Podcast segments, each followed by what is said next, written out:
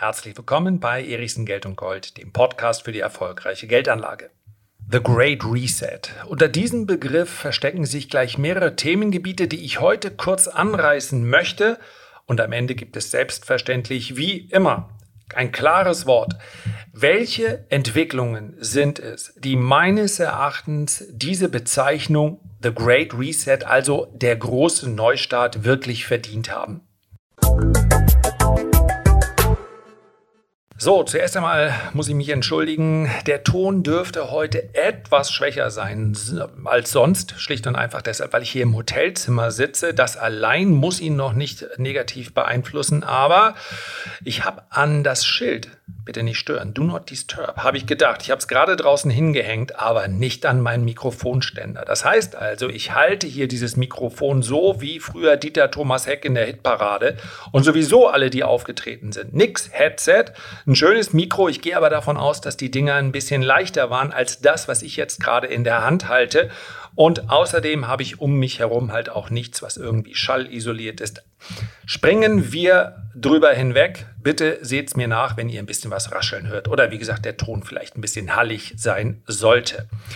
The Great Reset. Bis vor zwei Jahren hätte ich gesagt, das ist halt die Überschrift von zahlreichen Verschwörungstheorien. Dann aber und ich gehe davon aus, dass das mit voller Absicht geschehen ist, vielleicht sogar in einem Akt der Provokation, hat ausgerechnet das Weltwirtschaftsforum seine Initiative genauso genannt, The Great Reset. Es geht also, ja, Klaus Schwab ist derjenige, der hier als Einzelperson immer genannt wird, aber wir dürfen nicht vergessen, dass zu diesen Veranstaltungen auch zahlreiche Regierungsmitglieder und nicht die aus der zweiten und dritten Reihe, sondern von die ja, die ganz vorne, unsere gewählten Vertreter dort auftauchen. In Davos hat das häufig stattgefunden. Ich glaube, beim nächsten Mal wird es in Singapur stattfinden. Bin ich mir nicht ganz sicher. Spielt auch jetzt keine allzu große Rolle. Und darüber hinaus sind natürlich solche Veranstaltungen, weil sie eben hinter verschlossenen Türen stattfinden. Das muss nicht per se etwas Schlechtes sein, aber das ist doch klar, dass das immer der Quell zahlreicher Verschwörungstheorien ist. Und ich komme gleich noch drauf, warum ich es ganz bewusst Verschwörungstheorie nenne. Und dann kann man auch Parallelveranstaltungen, die sind vielleicht noch ein bisschen geheimnisumwobener, äh, wie die Bilderberger nennen, die sich dann da also treffen und dann die Geschicke der Welt. Ja, das ist ja keine Verschwörungstheorie. Also wenn sich die mächtigsten Menschen der Welt, dazu gehören auch einige Unternehmenslenker, wenn die sich treffen, dann haben die natürlich einen wahnsinnigen Einfluss. Sie können aber dennoch demokratisch gewählt sein, ja. Sie können auch demokratisch wieder abgewählt werden. Das trifft natürlich, und das ist an sich schon eine Podcast-Folge irgendwann mal wert, das trifft auf äh, Regierungen zu, zumindest auf demokratisch gewählte Regierungen. Das trifft weniger auf Unternehmenslenker zu. Das heißt, wenn wir heute über den Einfluss von einem Tim Cook sprechen oder den, den, ja, den Google-Gründern oder einem Mark Zuckerberg oder einem Elon Musk, dann ist der eigentlich größer als die gewählter Regierungsvertreter. Denn sie haben deutlich mehr Macht, weil sie über deutlich mehr Kapital verfügen und sie können ebenso schnell nicht wieder abgewählt werden. Das ist also nur mal ein Gedanke, den ich an dieser Stelle nicht weiter vertiefen möchte. Aber was ein Elon Musk theoretisch mit Twitter anstellen kann, hat vermutlich auf die politischen Prozesse in der Welt einen deutlich höheren Einfluss, als wenn sich ein Olaf Scholz vor die Kamera stellt und seine Gedanken mit uns äußert. Ja, das ist eine Gefahr in sich, denn nicht jeder muss ja nur die allerbesten Absichten haben, wobei man auch sagen muss, auch da ist es natürlich an uns, das zu diskutieren und zu äh, bestreiten, denn die besten Absichten sind ja erstmal schon eine Wertung. Ja, wenn Elon Musk sagt, ich weiß gar nicht, ob es mittlerweile geschehen ist, ich nehme diesen Podcast jetzt am Sonntagmorgen auf. Wenn er sagt, einen Donald Trump hole ich sofort wieder zurück und ein Donald Trump sagt, endlich sind diese Linksradikalen aus dem Twitter-Management weg, ja, dann gefällt mir das vielleicht nicht. Aber vielleicht sagen ganz, ganz viele, und in Umfragen nach sind es doch einige Millionen Menschen, die sagen, endlich darf der Mann wieder sagen, endlich darf er wieder die Wahrheit aussprechen. Also, das ist ein Thema für sich. Dass diese Veranstaltung The Great Reset hieß, also dieses Weltwirtschaftsforum, das ist keine Theorie, das ist tatsächlich so gewesen. Und es ging darum, die Weltwirtschaft und die Weltgesellschaft im Anschluss an die Covid-19-Pandemie neu zu gestalten. Jetzt kann man sich wirklich überlegen, ob man das so formulieren muss. Das lassen wir aber auch mal weg, denn ich habe ja gesagt, es geht mir heute nicht darum. Und ich weiß, vermutlich, vermutlich wäre es sogar ein Podcast, der, der sich nur mit Verschwörungstheorien beschäftigt. Ja, das ist ja wie True Crime. Also solche Dinger gehen durch die Decke, sowohl als Videos, als auch als Podcast, als auch als Twitter-Konten, ist mir vollkommen klar. Aber ich versuche ja am Ende jeder Folge zumindest mal mit ein, zwei, drei Sätzen zu einem persönlichen Fazit zu kommen und zu sagen, das glaube ich. Deswegen kann ich den ganzen Teil hier nicht weiter besprechen, sondern ich, es geht mir hier nur um die, um die Nennung des Begriffs und die Erläuterung. Es soll also, das ist der Plan, der dahinter steht, der hier kommuniziert wurde, beim Great Reset. Ein stärkerer Fokus auf Gerechtigkeit, Gesellschaft und Nachhaltigkeit gelegt werden. Und die Interessen der Stakeholder sollen mehr mit einbezogen werden. Und die Initiative wurde von dem WEF-Direktor Klaus Schwab entworfen dann im Juni vorgestellt. Und er und ein Co-Autor haben dazu noch das Buch Covid-19, der große Umbruch, dann geschrieben und auch veröffentlicht. Und mal ganz ehrlich, überrascht es irgendjemanden, dass natürlich, wenn man mit einer Pandemie so einen Gedanken verknüpft, dass dann dann unfassbar viele Verschwörungstheorien entstehen von einigen Menschen, die sich vorher in diesem Bereich schon, naja, sagen wir mal, einen Namen gemacht haben und ebenso den Verlagen. Und ich denke, ich überlege immer bei einigen, ich habe ja hier keine große Rechtsabteilung hinter mir, deswegen muss ich mir überlegen, kann mir das Ärger einbringen? Oh, wahrscheinlich nicht mehr als eine böse Mail. Also, der Kopfverlag weist laut eigener Aussage auf unbequeme Wahrheiten und unterdrückte Informationen hin. Und der Kopfverlag, der laut eigener Aussage auf unbequeme Wahrheiten und unterdrückte Informationen hinweist, hat ein Buch verlegt, zum Beispiel eines Autors, der lassen wir den Namen weg, Persönlichkeitsrechte, da hat der Böhmermann doch gerade ziemlich Lack bekommen. Also, meine Rechtsabteilung ist kleiner als die des ZDF, also lasse ich den Namen des Autors weg, nenne den Titel des Buches durch Corona in die neue Weltordnung. Und da heißt es im Klappentext, Politik und Medien wollen uns glauben machen, die Bedrohung sei ein Virus. Sie nennen es Covid-19. Aber dieses Virus dient einer global operierenden Elite nur als Vorwand, unser Zusammenleben komplett neu zu, äh, zu ordnen. Die Elite würde daran arbeiten, die Grundbausteine der Gesellschaft zu zerstören. Die Familie, das Vertrauen in Recht und Gesetz und vor allem die Freiheit also alles. Als neue Weltordnung wird in verschiedenen Verschwörungstheorien, das ist jetzt eine Deutung, das angebliche Ziel von Eliten und Geheimgesellschaften bezeichnet, eine autoritäre, supranationale Weltregierung zu errichten. So.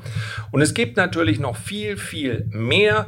Und ach, ich kann mir nicht vorstellen, dass ich mich damit zu weit aus dem Fenster lehne. Aber wenn ich solche Namen nenne wie Ken Jebsen oder ja, wen haben wir da denn noch? Äh, Ernst Wolf, ja, das sind auch Journalisten. Also die werden letztlich immer wieder in Verbindung mit diesen Verschwörungstheorien genannt.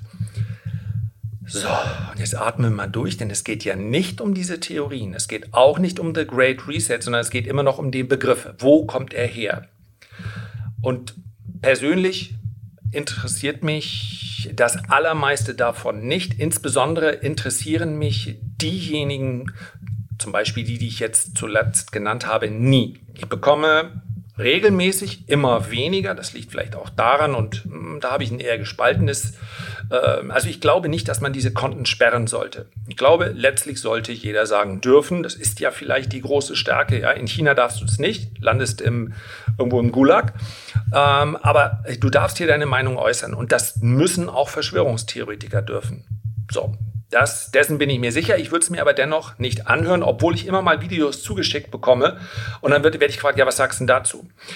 Und ich sage dazu, dass die allermeisten Verschwörungstheoretiker, ja, da rede ich jetzt gar nicht über solche wirklich halbgaren Typen wie Attila Hildmann, der muss das alles noch lernen, wie so eine Verschwörungstheorie auch wirklich gebaut wird, dass es nicht komplett wie völliger Schwachsinn von Anfang an wirkt. Das machen die anderen schon besser. Aber sie vergessen, dass das Wort Theorie beinhaltet, dass es so sein könnte. Sie stellen eine Behauptung nach der anderen auf, ohne sie auch nur ansatzweise zu belegen. Wenn es wirklich Verschwörungstheoretiker wären, Skeptiker im besten Sinne, dann würden sie versuchen zu verifizieren oder zu falsifizieren. Stattdessen sind sie sich aber in ihrer Einordnung einer bestimmten Personengruppe so sicher, dass von denen nur Unterdrückung, Lug und Trug kommen kann. Dass es eben keine Verschwörungstheorie mehr ist, sondern einfach nur eine Behauptung und man macht sich in allermeisten Fällen, ähm, gibt man sich nicht die Mühe, hier das in irgendeiner Art und Weise zu belegen, sondern beschäftigt sich, und das ist eigentlich das oberste Gebot bei einer Verschwörungstheorie, die so richtig ihre Kreise zieht, immer mit Dingen, die in der Zukunft stattfinden sollen. Und wenn ich mir die Verschwörungstheorien angucke, und die gibt es nun wahrlich schon etwas länger, die gibt es nicht erst seit 2020. Ja, wenn gebt doch mal ein auf äh, YouTube, ich kann euch gar nicht sagen, die richtigen, ja, äh, der Greenback, der amerikanische Dollar, die Fed und das System. Das sind teilweise Videos, die sind 20 Jahre alt. Und da wird dann behauptet, Achtung, in den nächsten zwei oder drei Jahren passiert dieses oder jenes. Ganz sicher. Und obwohl nichts von dem passiert ist, das ist so ähnlich wie bei Crash-Propheten. Man hört ihnen unglaublich gerne zu. Und selbst wenn der Crash nicht kommt oder komplett anders aussieht als dort gedeutet, das stört die entsprechenden Damen und Herren überhaupt nicht. Das sind überwiegend Herren, muss man sagen. Ja, einfach weitermachen und sagen, wartet's ab, Sie haben es in die Zukunft verzögert, aber bald seid ihr alle dran. Und deswegen kann ich damit so herzlich wenig anfangen, zumal, und jetzt versuche ich mal den Bogen hier so ein bisschen zu spannen, zumal ich ja hier auch einen Podcast mache über Geldanlage im weitesten Sinne zumindest. Und mit Geldanlage hat das natürlich rein gar nichts zu tun. Was übrigens meines Erachtens überhaupt keine Verschwörungstheorie ist und was ich glaube ich hier auch in aller gebotenen Offenheit immer gesagt habe, ist, dass der Kapitalismus letztlich das einzig übrig gebliebene System ist, welches es durch die Jahrzehnte hinweg geschafft hat, alle anderen Systeme zu verdrängen. Selbst in China, wo wir natürlich es mit einer Diktatur zu tun haben, werden die gesellschaftlichen Entwicklungen ganz massiv durch kapitalistische Entwicklungen bestimmt.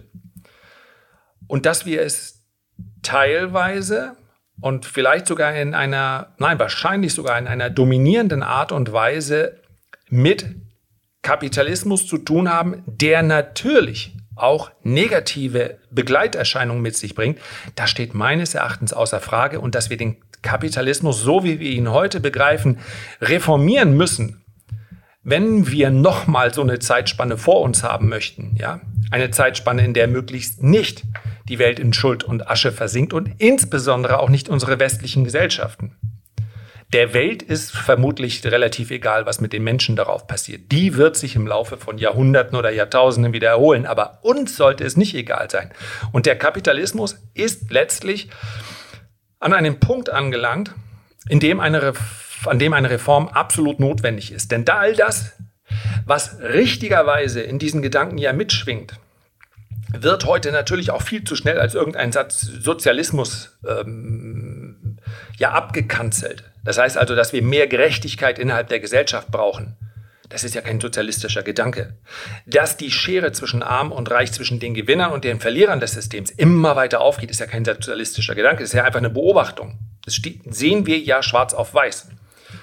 Und deswegen und ihr seht es gar nicht so einfach, den roten Faden zu behalten, sprechen natürlich auch viele nicht mehr, nicht nur von dem großen Reset, der dann letztlich die ganze Welt bis hin zu einer supranationalen Regierung, einer Weltregierung, das könnte man theoretisch auch positiv sehen, wenn alle an einem Tisch säßen. Das muss ja keine, muss keine böse Verschwörungstheorie sein.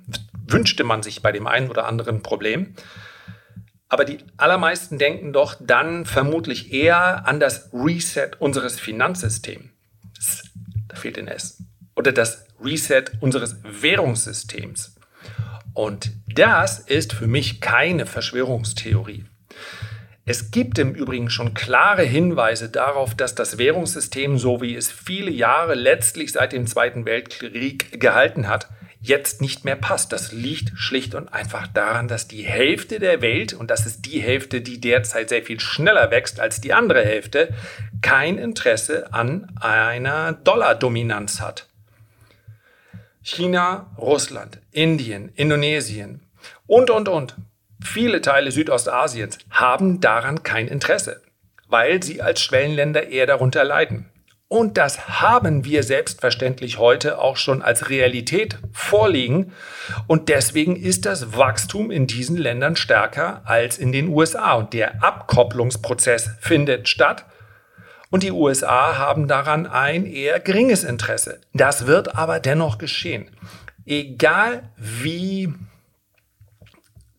gestört uns das chinesische System, diese Kombination einer, einer, mm, ja, einer Diktatur, einer Autokratie und des Kapitalismus erscheint. Dass die Wachstumsraten dort höher sind und dass China sowohl mm, was seine Dominanz auf der Welt angeht, als auch seine militärische Entwicklung in den nächsten zehn Jahren aufschließen wird zu den USA, sie vielleicht sogar überholen wird, das widerstrebt uns zwar, weil wir das nicht für richtig halten, das wird aber vermutlich an der tatsächlichen Entwicklung, vermutlich sage ich, relativ wenig ändern. Das heißt, das Währungssystem verändert sich jetzt. Was in den allerseltensten Fällen passiert, das ist eben das, was sich viele Leute unter einem Reset immer vorstellen, dass sie eines Tages äh, morgens aufwachen und dann hat welche Regierung auch immer, man muss sich das ja mal versuchen, zumindest praktisch vorzustellen, und mir fällt das extrem schwer, in einer Geheimaktion sagt, jetzt hast du den Euro nicht mehr. Oder jetzt hast du den Dollar nicht mehr. Jetzt hast du die Papiergeldwährung nicht mehr. Das ist extrem unwahrscheinlich, weil es extrem aufwendig ist und weil die Kollateralschäden für diejenigen, denen man vielleicht unterstellt, äh, sie hätten ein Interesse daran, alle gleichzeitig zu regieren oder zu unterjochen, die hätten dann auch nicht mehr allzu viel, was sie regieren würden, wollen. Und noch dazu sitzen sie dann natürlich nicht ganz so sicher in den Regierungssitzen, wenn sich 98 Prozent der Bevölkerung äh, übervorteilt vorkommen.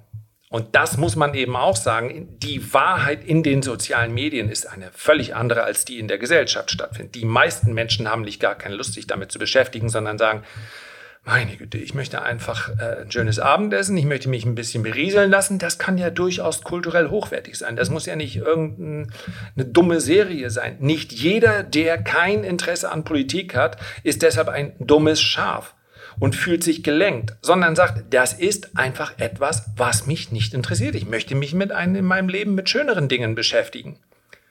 Und das ist die Realität. Die allermeisten sagen, ich möchte einfach nur, dass es mir gut geht, lass mich mit dem Rest in Frieden. Das kann man natürlich als eine leicht zu lenkende Masse bezeichnen, aber so einfach ist das Ganze nicht. Das heißt also, dieser Tag X, an dem es zum großen Reset kommt, ist der unwahrscheinlichste Verlauf. Was meines Erachtens bereits jetzt stattfindet, ist, dass wir sehen, dass unser, oh Achtung, jetzt nehme ich bewusst mal einen Begriff aus dem Bereich der Verschwörungstheoretiker, unser Schuldgeldsystem was letztlich das jedes Papiergeldsystem von Anfang an war. Dazu braucht, muss man überhaupt gar nicht so, muss man das nicht so besonders betonen. Unser Schuldgeldsystem mit Fiat-Währung. Ja, warum ist das eingeführt worden? Weil es viel leichter ist, mit Papier zu tauschen und Warenhandel zu betreiben, als indem man sagt, komm, hier hast du zwei Schweine, dafür nehme ich eine Kuh. Nee, die Kuh ist aber viel zu dick. Äh, gib mir lieber eine mit schönen bunten äh, Flecken drauf, dann gefällt es mir wieder. Und auch später das mit dem Gold und Silber. So einfach war das nicht. Also der Grund Grundgedanke hinter Geld als Tauschmittel, und nur dafür ist es ja eigentlich konzipiert worden. Der ist ja kein Dummer. Und ein Großteil unseres Wohlstands, den wir heute haben, haben wir auch dieser Entwicklung zu verdanken. Dass die Auswüchse sicherlich welche sind, mit denen wir umgehen müssen und auf die wir wirklich reagieren müssen, steht ja außer Frage. Aber es hat niemand vor ein paar hundert Jahren gesagt, so, jetzt wollen wir mal die Leute im Jahr 2025, wollen wir mal zeigen, wie man sie richtig unterdrückt. Also lass uns mal heute Papiergeld einführen. Das Schuldgeldsystem ist per se kein dummes, es ist nur an seine Grenzen äh, getreten und zwar deshalb, weil wir Wachstum und jeden Preis gefordert haben. Und das hat stattgefunden, indem Geld gedruckt wurde, bei dem nichts dahinter steht. Die, vielleicht hat es damit begonnen, dass wir die Goldbindung aufgegeben haben. Zumindest mal stehen keine realen Werte hinter dem Geld, welches sich im Kreislauf bzw. in den Bilanzen befindet. Und das führt dazu, dass Geld im Laufe der Zeit entwertet. Und genau das passieren wir. Und meines Erachtens ist diese Katze aus dem Sack. Und wir kriegen sie auch nicht wieder zurück in den Sack. Und deswegen ist die Idee, dass sich in den nächsten Jahren einiges verändern wird in einer Geschwindigkeit, wie wir das vielleicht nicht gewohnt sind, auf die wir vielleicht auch nicht vorbereitet sind, die ist für mich nachvollziehbar. Und wenn ich über diese Themen rede, ihr merkt es vielleicht, dann könnte ich natürlich theoretisch wirklich einfach ein oder zwei Stunden so weitermachen, weil es so viele Punkte gibt, die tatsächlich relevant und interessant sind, die aber nichts mit einer Verschwörungstheorie zu tun haben. Aber ausgerechnet die Verschwörungstheoretiker, man kann denen ja nicht zuhören. Das heißt, selbst die Punkte, die zumindest mal in der Intention richtig sind, will man von denen nicht hören, weil sie sich nicht die Mühe machen, hier die Wege zu beschreiten, die man normalerweise beschreiten wollte, wenn man wirklich was verändern wollte und nicht nur ärgern und aufrühren. Es ist nämlich dann niemandem gedient, wenn man sagt, mit denen diskutiere ich schon mal gar nicht. Das ist die Machtelite, die Schuldgeldelite, die euch am Ende des Tages einfach nur einpferchen will. So veränderst du rein gar nichts. Punkt mache ich hier und wie versprochen mein Fazit. Zwei Dinge, die meines Erachtens die Bezeichnung Reset verdienen. Erstens, ich glaube, dass wir innerhalb der nächsten Jahre, nagelt mich nicht drauf fest. Und wenn, dann kann ich damit leben. Innerhalb der nächsten, ich glaube ich letztes Jahr gesagt, drei, vier, fünf, also innerhalb der nächsten vier bis acht Jahre entweder eine komplette oder aber eine teilweise Umstellung sehen auf CBDCs, Central Bank Digital Currencies, digitale Währungen. Und ich habe schon eine eigene Folge darüber gemacht. Ich müsste den Titel jetzt gucken, aber ich werde in der Zukunft wieder besprechen. Ja, also wenn ihr Lust habt, äh, abonniert gerne den Kanal, denn diese Dinge verändern sich natürlich auch schnell. Es geht darum, dass ich im positiven Sinne mit einer zentralen digitalen Zentralbankwährung durchaus bessere Geldpolitik machen kann als heute, weil ich die Personengruppen, die Gesellschaftsgruppen, die Unternehmenssektoren viel zweckgerichteter ansteuern kann. Ich kann den der Infrastruktur eines Landes andere ähm, Zahlungsbedingungen, Finanzierungsbedingungen bieten, als beispielsweise anderen Sektoren, bei denen man sagt, hier geht es einfach nur darum, aus 20 Prozent Wachstum 30 Prozent Wachstum zu machen. Ja, das alles wird theoretisch mit Missbrauch mit sich bringen, denn wir werden dadurch unglaublich gläsern. Und deswegen sehe ich das also eindeutig nicht nur mit einem Lächeln. Aber es wird, es geht hier auch nicht um das, was ich mir wünsche, sondern um das, was ich glaube. Das, ich denke also, dass es diese, diese Zentralbankwährungen digitaler Art eingeführt werden. Und der zweite Punkt, der mindestens ebenso relevant sein wird, den ich aber viel schwerer greifen kann, ist meines Erachtens der Einfluss von künstlicher Intelligenz. Das ist mehr oder weniger ein Hobby, dass ich das nebenbei verfolge, wie hier die neuesten Entwicklungen sind und ich würde mich bei weitem nicht als Experte bezeichnen, weil mir insbesondere der technische Hintergrund fehlt.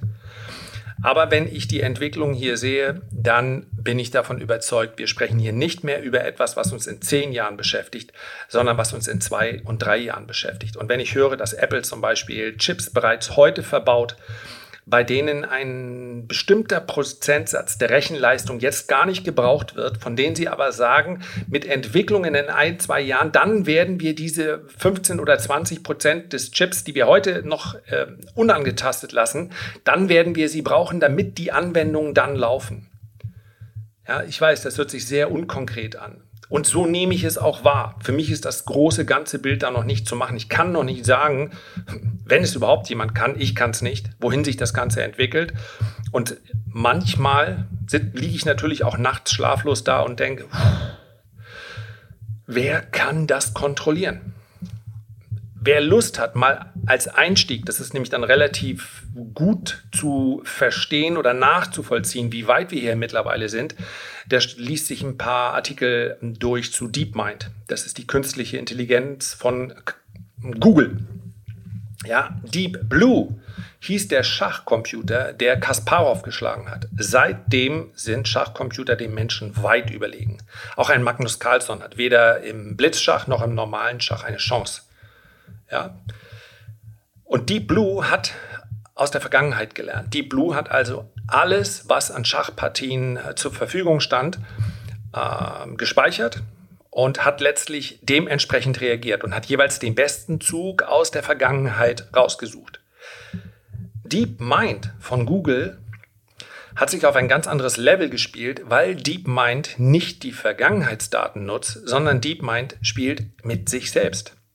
Und wenn die KI gegen die KI antritt und man sich anschaut, bei welchem Stand der Rechenleistung wir heute sind, dann wird wahrscheinlich ungefähr klar, wie viel schneller künstliche Intelligenz sich entwickelt auf diesem Weg.